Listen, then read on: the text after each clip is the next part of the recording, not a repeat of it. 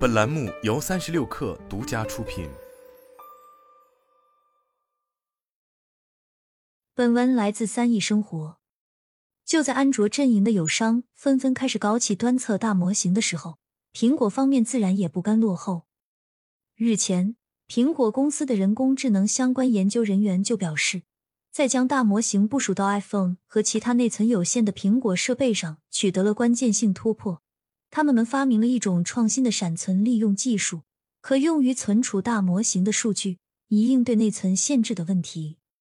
苹果方面在的论文中就介绍了一种可以在超出可用 DRAM 容量的设备上运行大模型的方法，其中窗口化让苹果的大模型不会每次都加载新的数据，而是重复使用部分已处理的数据。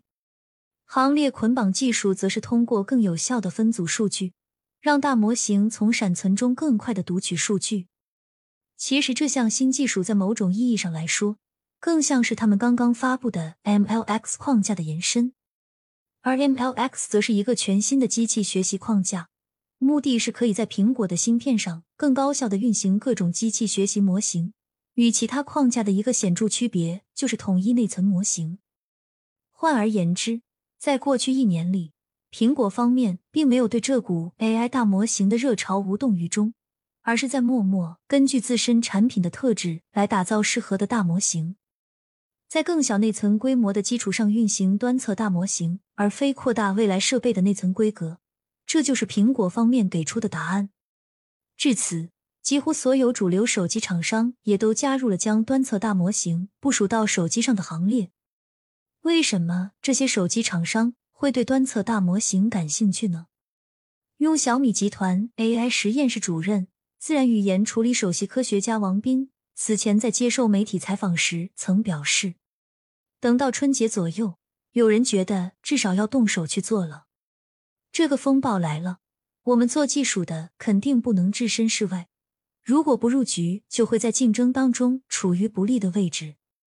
毫无疑问。手机行业的现状大家都很清楚，衰退已经持续了很长一段时间，因此各大厂商也都在期待如全面屏一般引爆这个市场的新概念。此外，端侧大模型也很好的承载了手机厂商对于新技术点燃消费者换机热情的期望，并且他们相信人工智能会使得手机能够帮助用户实现更多的功能。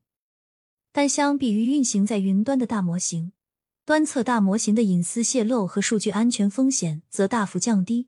此外，端侧大模型还有个性化、定制化的潜力，能够用于解决特定场景的问题。更妙的是，端侧大模型也意味着手机会对用户需求的理解更上一层楼，远非目前名为智能助手，实则人工智障的功能可比肩。再加上，如果端侧大模型可以控制和调用别的应用，就好像谷歌的 AI Core 一般，那么未来手机厂商和第三方应用之间的格局可能就会迎来天翻地覆的改变。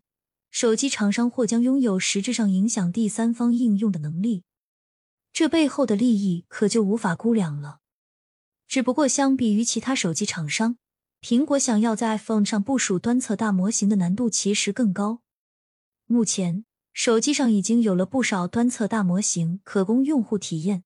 但在实际使用过程中，抛开安卓系统本身的占用，八 G B 内存的机型一旦运行端侧大模型，几乎就什么都干不了。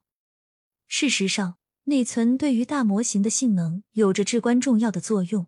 比如，M D 刚刚发布的 AI 芯片 My 三零零系列，就正是主打大内存、高带宽。此前已经有人使用搭载苹果 M 系列芯片的机型运行大模型。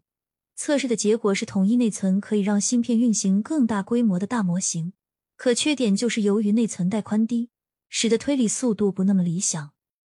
即便苹果没有拿出新的相关技术，实际上 iPhone 也能运行端侧大模型，但结果是推理速度可能用户会无法忍受。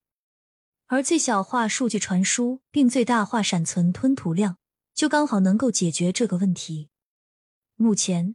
iPhone 十五和 iPhone 十五 Plus 均配备的是六 GB 内存，iPhone 十五 Pro 和 iPhone 十五 Pro Max 则提升至八 GB 内存。现阶段外界推测，为了在 iPhone 上运行端侧大模型，苹果方面很可能会给 iPhone 十六系列新机加大内存配置。但苹果设备的内存价格是众所周知的，继续给 iPhone 加内存的结果，可能就会使得其售价进一步上涨。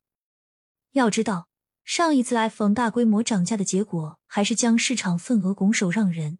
所以在如今安卓旗舰的产品力不断追赶的情况下，苹果方面不太可能实施涨价。与此同时，大模型的底层技术 Transformers 架构其实就是基于分层推理的。而分层加载调度又是当下优化内存的主要方式，因此两者结合就是苹果所给出的解决方案。